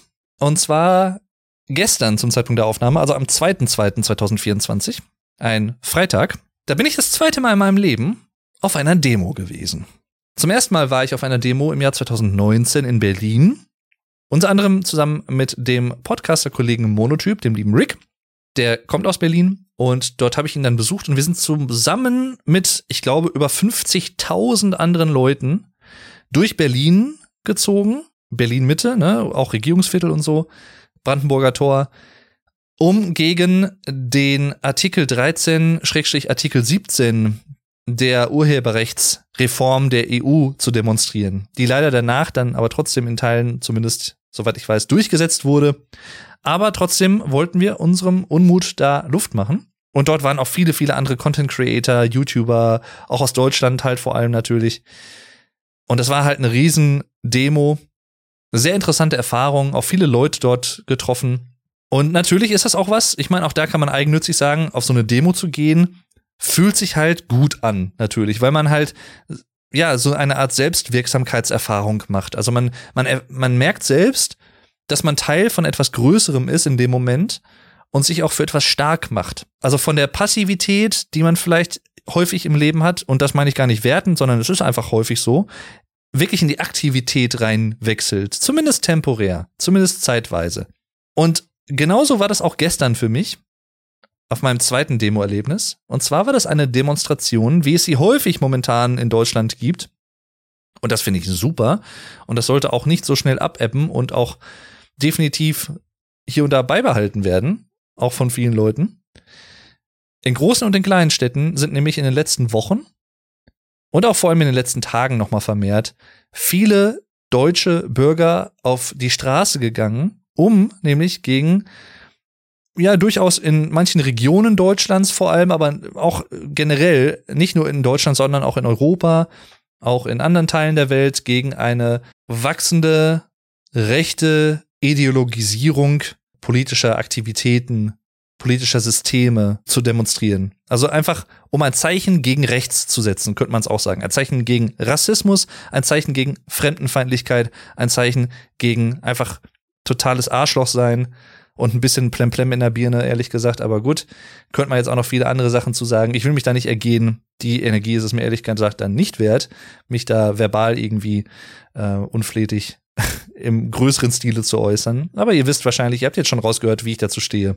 Und gestern wurde eine Demonstration gegen rechts und gegen diesen Rechtsruck hier und da auch in meiner Stadt veranstaltet. Dazu muss man vielleicht äh, vor allem für euch da draußen, für die Zuhörer dieses Podcasts, die vielleicht nicht aus Deutschland kommen und auch nicht die deutsche Politik so immer genau im Blick haben, die ihr vielleicht zum Beispiel aus den USA kommt, ihr seid vielleicht US-Amerikaner und hört diesen Podcast als Listening Practice oder so. Liebe Grüße an euch.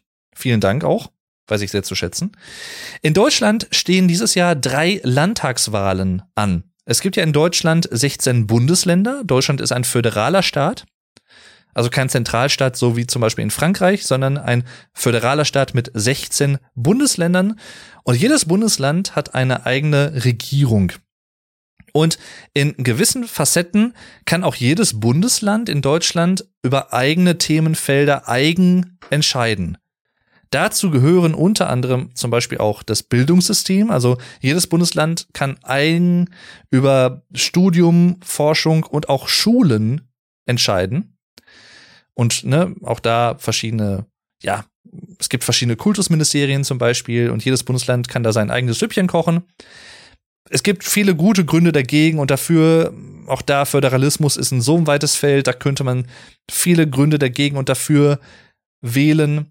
Im Großen und Ganzen kann man zusammenfassen, dass Deutschland heute ein föderaler Staat ist, aufgrund der Lehren, die man aus dem Zweiten Weltkrieg gezogen hat, auch hauptsächlich, um zu verhindern, dass eine zentrale Person, die vielleicht irgendwie die Macht ergreifen könnte, in Berlin, in der Hauptstadt, das gesamte Land in Ungnade stürzen könnte, um einfach sowas wie das Dritte Reich zu verhindern. Deswegen, unter anderem, ist Deutschland ein föderaler Staat. Oder in erster Linie könnte man eigentlich sogar sagen.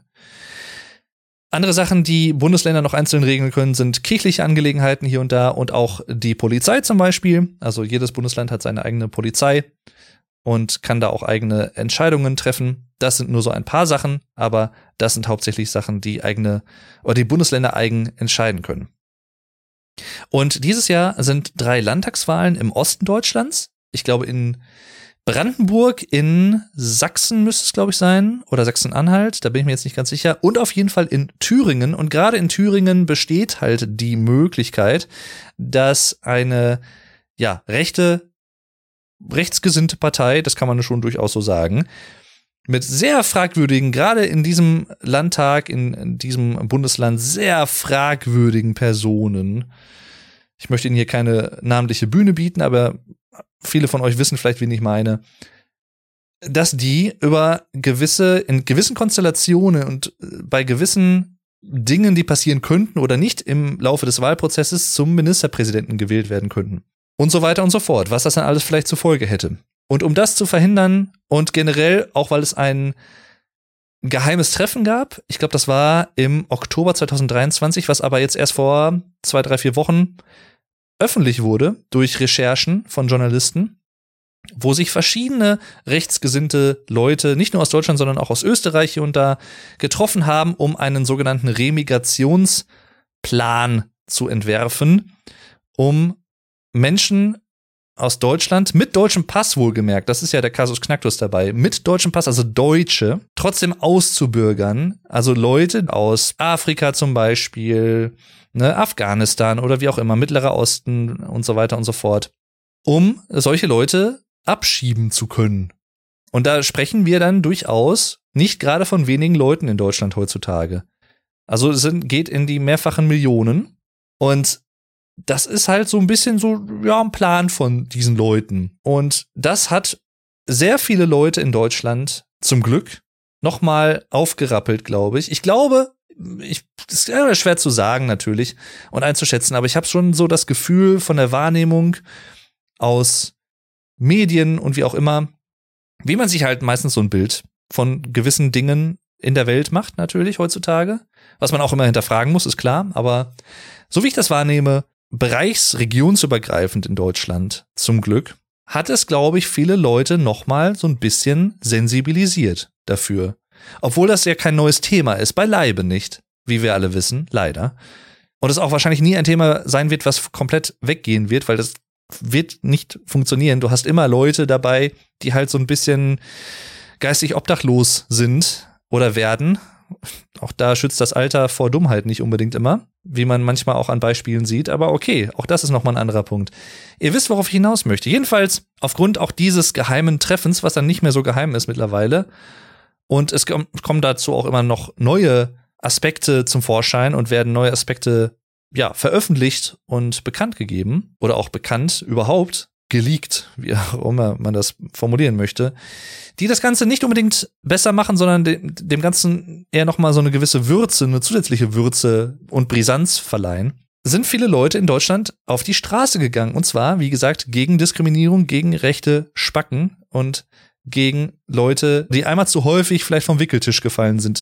Manchmal tut es dann doch ganz gut, so ein bisschen auch mal Klarheit herzustellen und das ist so ein Thema, da kann man das, glaube ich, auch durchaus mal machen. Auch wenn ich jemand bin, hier im Podcast, auch vor allem und auch auf YouTube, auch als in Anführungszeichen öffentliche Person, mich da so ein bisschen zurückzuhalten. Nicht nur politisch, das ist auch so. Also mein YouTube-Kanal ist halt bewusst apolitisch, areligiös. Darum geht's auf der Plattform einfach nicht. Es gibt mehr als genug Diskussionsplattformen und diskussionsfreudige Leute auf Social Media, wo auch immer, die mit euch da gerne den ganzen Tag 24-7 über solche Themen diskutieren, nur um dann, der kleine Seitenhieb sei mir verziehen, nur um dann hinterher selber zu merken, dass es einfach Zeitverschwendung war, weil man den oder die andere nicht überzeugen konnte. Ja, Sherlock Holmes, das sind 9,5 oder 9,9 von 10 aller Social Media Diskussionen. Könnte man vielleicht selber auch irgendwann mal merken, aber gut, das ist noch mal ein anderes Thema. Deswegen, ich finde das nur immer wieder spannend, wenn ich teilweise ich mache es eigentlich kaum noch, weil ich halt vorher schon, auch da, ich bin total hellseherisch und wahrsagerisch. Ich weiß schon, bei gewissen Themen, bei gewissen Newsportalen oder Newsmeldungen, Newsposts auf Social Media, wie die Kommentarspalte aussieht, ohne dass ich reingeschaut habe. Krass, ne? Es ist schon sehr stark durchschaubar alles. Hm. Kann man jetzt auch so oder so interpretieren, wie man will. Das überlasse ich jetzt euch mal. Jedenfalls, ne, manchmal ertappe ich mich dann doch noch mal, dass ich da irgendwie reinklicke, nur um dann mich wieder bestätigt zu sehen und dann wieder mich immer wieder zu fragen, warum? Ich meine, da, das ist auch ein Thema, da können wir jetzt auch noch lange drüber reden. Ich habe das auch, glaube ich, in anderen Folgen schon mal angerissen, wo ich über Social Media im Allgemeinen gesprochen habe. Da gibt's nämlich auch eine Folge dazu, schon ein bisschen her. Warum begibt man sich in Online-Diskussionen mit wildfremden Leuten von denen man noch nicht mal weiß, ob das echte Menschen sind, sondern vielleicht nicht auch einfach viele Bots. Und ich glaube, auch das ist immer noch was, was im Bewusstsein vieler Leute, nicht nur in Deutschland, sondern auch weltweit, in der Mediennutzung einfach komplett runterfällt. Das, das ist halt einfach etwas, was sich viele Leute nicht vergegenwärtigen, glaube ich, immer noch nach wie vor.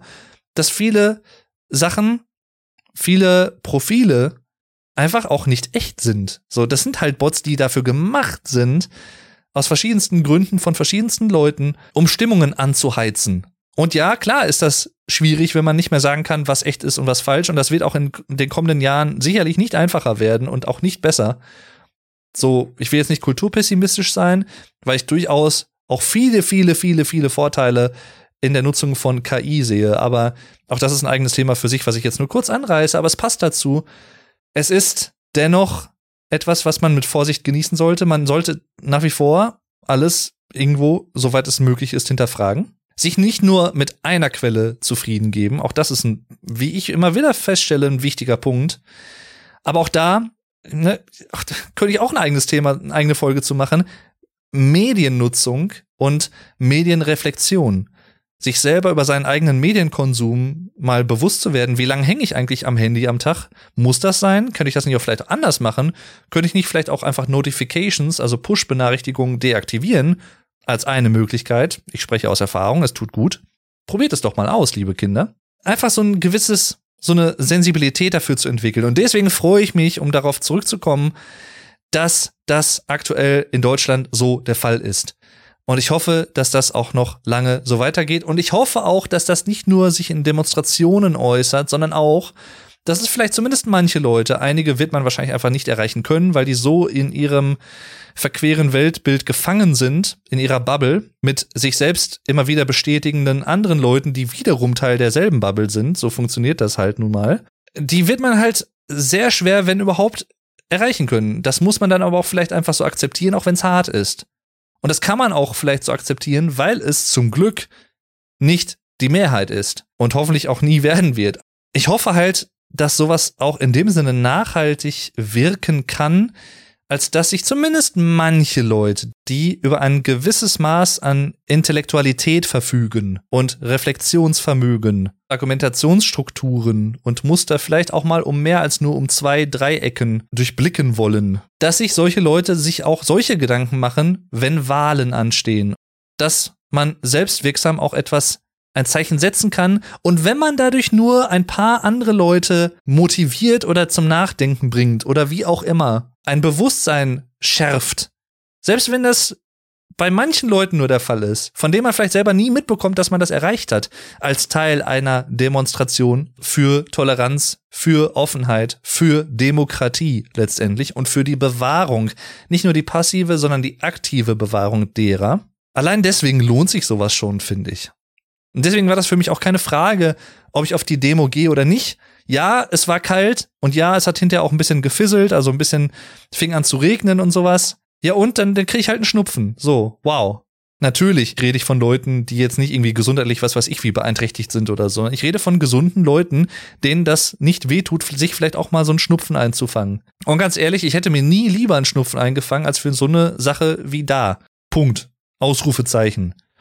Jedenfalls noch eine kleine Anekdote oder vielleicht ein kleine paar Infos zum Ablauf gestern. Also die Demo fing um 16.30 Uhr auf der Marktplatte hier bei uns im Ort an. Ja, ich war mir voll natürlich überhaupt nicht bewusst, wie viele Leute da überhaupt kommen könnten. Man, ich hoffe natürlich dann für solche Sachen, dass sehr, sehr viele Leute kommen. Und es waren tatsächlich, zumindest laut Schätzungen, es flog auch immer so eine Drohne über der Masse herum, circa oder mindestens dreieinhalbtausend Leute dort. Und das hat mich sehr gefreut, als das dann auch während der Demo bekannt gegeben wurde. Es gab verschiedene Sprecher. Es gab auch einen ukrainischen Frauenchor, der hin und wieder zwischendurch mal ein Lied gesungen hat. Fand ich auch eine sehr, sehr schöne Geste. Und es haben auch sehr, sehr viele Leute sehr deutlich gesprochen und klar gemacht aus verschiedensten Teilen der Gesellschaft vom Sportverein für behinderte Kinder bis hin zu einer Gewerkschafterin, die so richtig, also Holla die Waldfee, die so richtig Rambazamba gemacht hat, im positiven Sinne. Also da dachte ich auch, ja, also die würde ich auch wählen. Wenn die irgendwie zum Beispiel hier mal in, im Ort oder so als Bürgermeisterkandidatin antreten würde, ne, für die richtige Partei oder so und mit den richtigen Inhalten, ja, die hat Feuer. Die hat wirklich äh, was zu sagen und die hat auch wirklich die richtigen Worte gefunden. Und man merkt natürlich auch bei solchen Leuten, die war von der IG Metall, die gute Frau, die hat das nicht zum ersten Mal gemacht. Das hört man natürlich.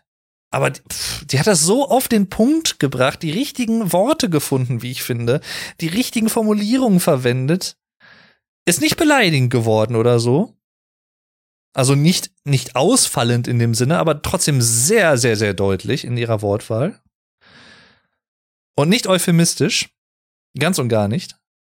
Und das fand ich, also das fand ich, das war für mich das, das Highlight der Demo eigentlich, was die Redner anging. Wobei die alle gut waren. Die haben alle ihren Punkt gemacht auf ihre Art und Weise. Wir hatten zum Beispiel einen Wirtschaftsverbandsvertreter, einen hohen da. Wir hatten unter anderem auch zwei Herren da, die die Kirche vertreten haben. Und dann hatten wir auch einen Musiker da, der auch auf vielen anderen Demos schon aufgetreten ist und zwischenzeitlich immer mal so ein, zwei Protestsongs quasi gesungen hat. Die beiden Herren der Kirche hatten halt so ein bisschen ein aufeinander zugehen Charakter ausgestrahlt und dann kam der Sänger und warum auch immer, es waren glaube ich drei, vier, fünf versprengte Mitglieder dieser rechten Partei, die auch dann dort standen, inmitten eines Meeres von Leuten, ein Vielfaches von Leuten, wie gesagt, mindestens dreieinhalbtausend, vielleicht sogar noch mehr, die dann halt auch irgendwie ihre Präsenz zeigen wollten, was auch immer das bezwecken sollte, aber gut. Und die wurden dann auch direkt von der Bühne, von dem Sänger aus angesprochen. Er hat sehr deutlich gemacht, dass er diesen Leuten persönlich nicht die Hand reichen würde. Ja, das, ich fand das halt interessant, weil das halt zwei sich eigentlich diametral widersprechende Handlungsempfehlungen sind, die gegeben wurden. Aber auch das zeigt halt vielleicht noch mal, dass das Thema durchaus auch in der Lösungsfindung komplex ist. Wie gesagt, auch das passt zu dem, was ich gerade eben sagte. Ich finde, das ist eigentlich relativ eindeutig, wenn man wirklich mal so ein bisschen mehr als nur zehn Sekunden drauf rumdenkt und sich auch mal ein bisschen drauf einlässt auf solche Sachen. Also ein großes, komplexes Problem so in kleine Teilprobleme zu zerlegen. Das ist ja eine sehr bekannte Taktik, eine Problemlösungstheorie sozusagen psychologischer Natur, wenn ich ein großes, komplexes Problem vor mir habe, versuche ich es in kleine Teilprobleme zu zerteilen, um diese Teilprobleme erstmal zu lösen und anzugehen und zu analysieren. Aber selbst daran scheitern ja schon viele Leute, die sich von solchen einfachen, vermeintlich einfachen und schnell durchführbaren Antworten blenden lassen. Herzlichen Glückwunsch. Große kognitive Leistung. Jedenfalls, das fand ich bemerkenswert. Ich drück's mal so aus. Ich will, mehr will ich ja gar nicht zu sagen. Ich fand's bemerkenswert. Und auch Freundin von mir, die auch da war, mit der ich mich dann auch da über so ein paar Sachen unterhalten hatte, hier und da während der Demo, die sah das auch so. Es war schon interessant. Es war auch ein Meer aus Flaggen und Fahnen und natürlich auch Schildern. Hashtag nie wieder ist jetzt. Oder auch nur die dümmsten Kälber wählen ihren Metzger selber. Und ja, wie gesagt, viele Flaggen auch, auch von, von, teilweise verschiedenen Ländern. Auch die Regenbogenflagge war da. Ne? Also auch da für Offenheit und Diversität letztendlich auch.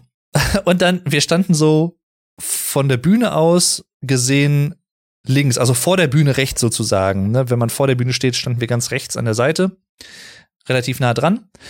Und vor uns kam dann auf einmal so ein Mann, der so, so, so einen rötlichen Pulli an. Und ich las hinten drauf schon irgendwas mit irgendwie FC Bayern. Ja, oh. ja, okay. Aber ne, Toleranz und sowas soll man ja auch selber dann vorleben. Alles okay. Und dann holte der, der hatte auch so eine Fahne, ist es eigentlich ja gewesen. Also ich glaube eigentlich sogar im doppelten Sinne, ich glaube, er hatte was getrunken, so wie er ein bisschen rumtorkelte. Möchte ich jetzt aber nicht unterstellen. Jedenfalls, ich rede über die physische Fahne. Eine FC Bayern München Fahne. Was auch immer er damit da wollte, ich weiß es nicht. Gut, sein Zeichen für Toleranz irgendwie war jetzt definitiv, ich glaube, die einzige fußballbezogene Fahne, die ich dort so selber gesehen habe, aber vielleicht hat er sich auch einfach bei der Demo vertan, kann auch sein, ich weiß es nicht. Und dann fing er die an zu schwenken und das war halt wirklich, es war auch ziemlich windig, muss man dazu sagen also nicht windstill. Und er schwenkte diese riesen FC Bayern München Fahne hin und her und dann den Leuten neben uns ins Gesicht. Und dann hat eine schon die Flagge runtergezogen. Und dann hat er dann auch vielleicht selber gemerkt, dass das jetzt nicht so eine sinnvolle Idee war. Hat er die auch runtergenommen, zumal die auch total die Sicht blockiert hätte.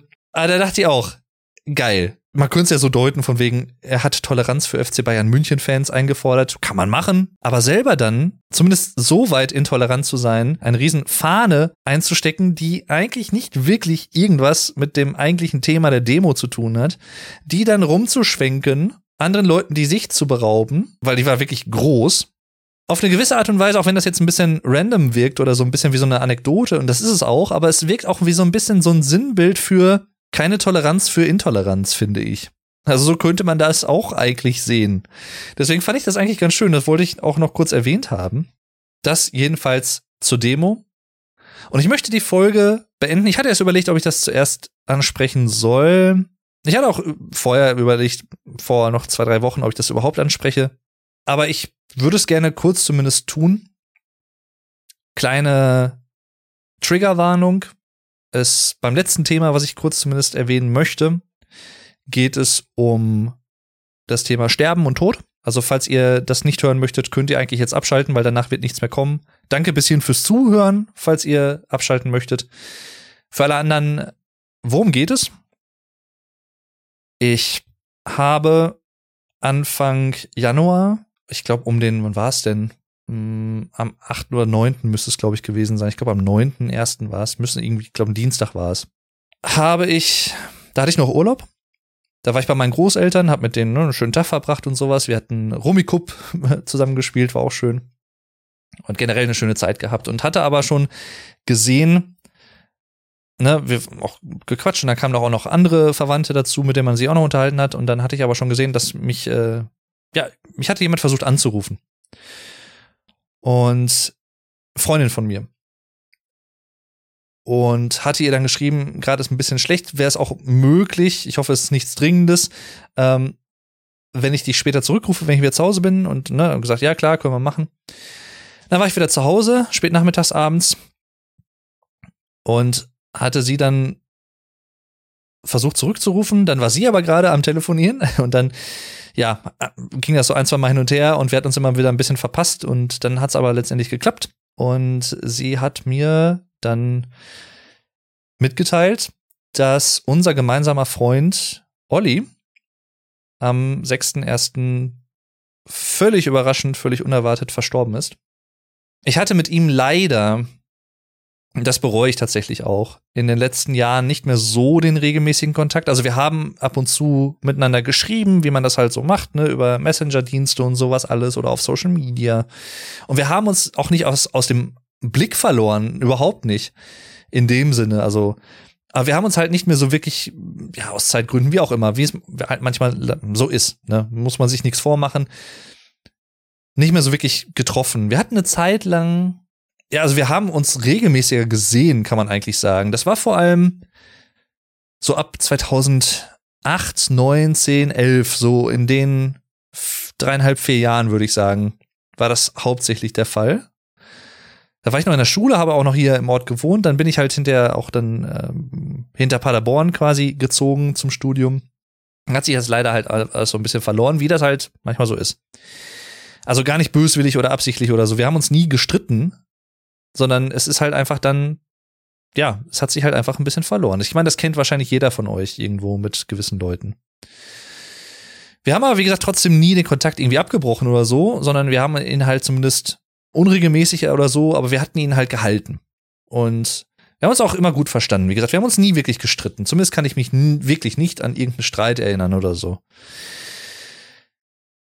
Ich habe Olli, glaube ich, schon mal kurz erwähnt in einer anderen Folge, in der ich über die Band Nightwish gesprochen habe. Denn Olli habe ich durch Nightwish kennengelernt. Und zwar war das 2008 durch das damalige Nightwish Forum. Das gibt es heute nicht mehr, leider.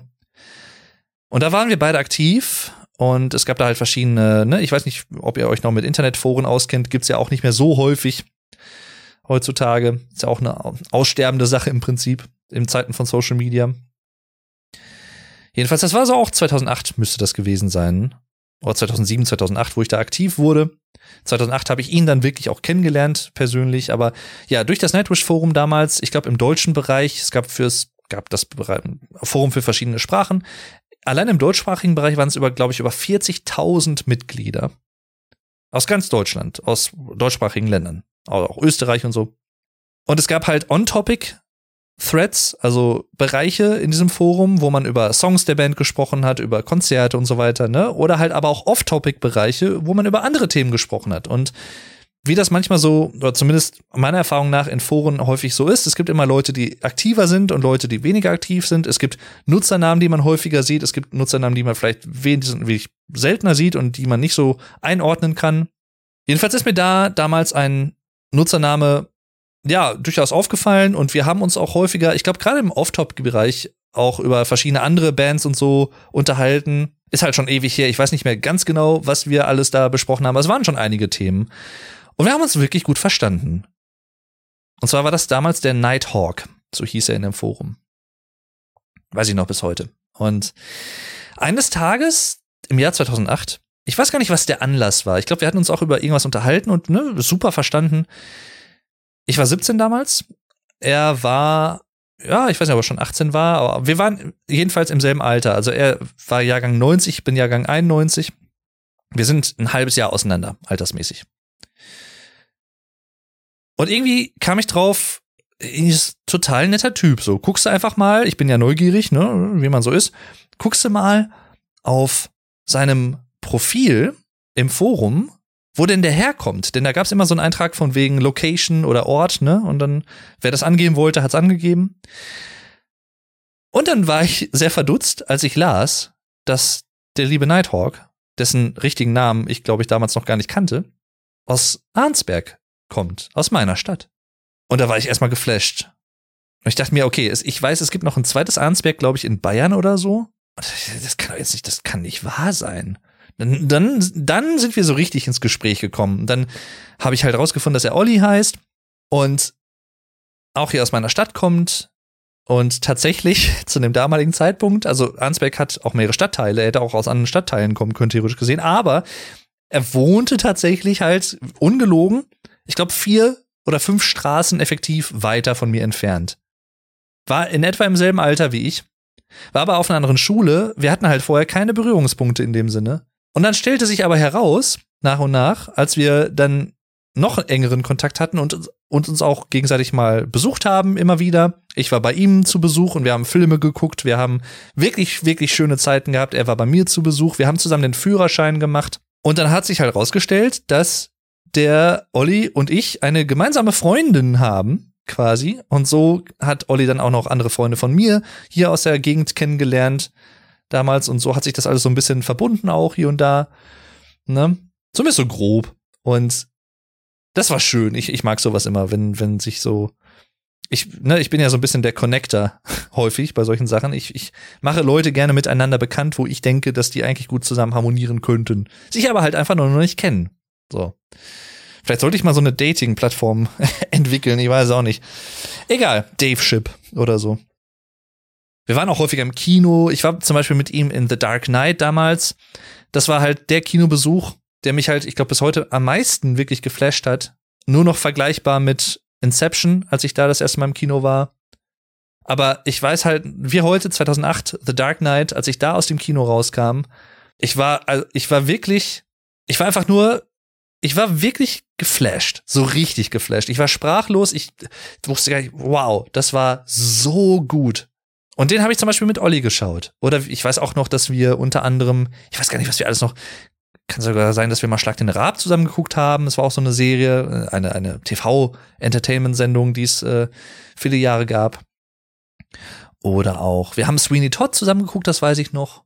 Ne, und so weiter und so fort. Viele, viele Sachen im Prinzip.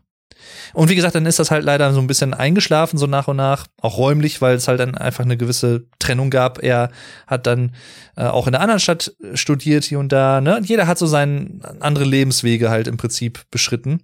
Und die gemeinsame Freundin von uns beiden, mit der habe ich im vorherigen Unternehmen auch zusammengearbeitet. Sehr, sehr nett. Liebe Grüße übrigens, falls du das hören solltest. Du weißt, wer du bist.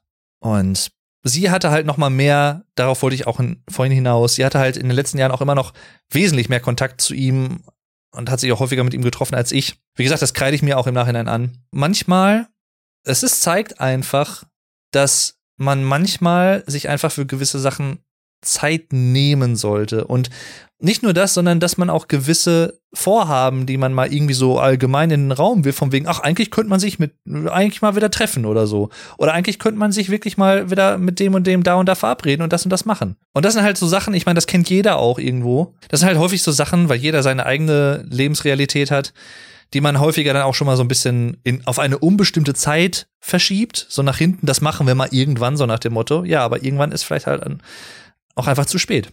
Zumal es, wie gesagt, auch ganz überraschend kam. Ich will jetzt gar nicht auch weiter auf die Umstände und so eingehen. Also da war ich wirklich natürlich, wie man verstehen kann, auch sehr, sehr geschockt, als ich den Anruf von ihr bekommen habe mit der Information.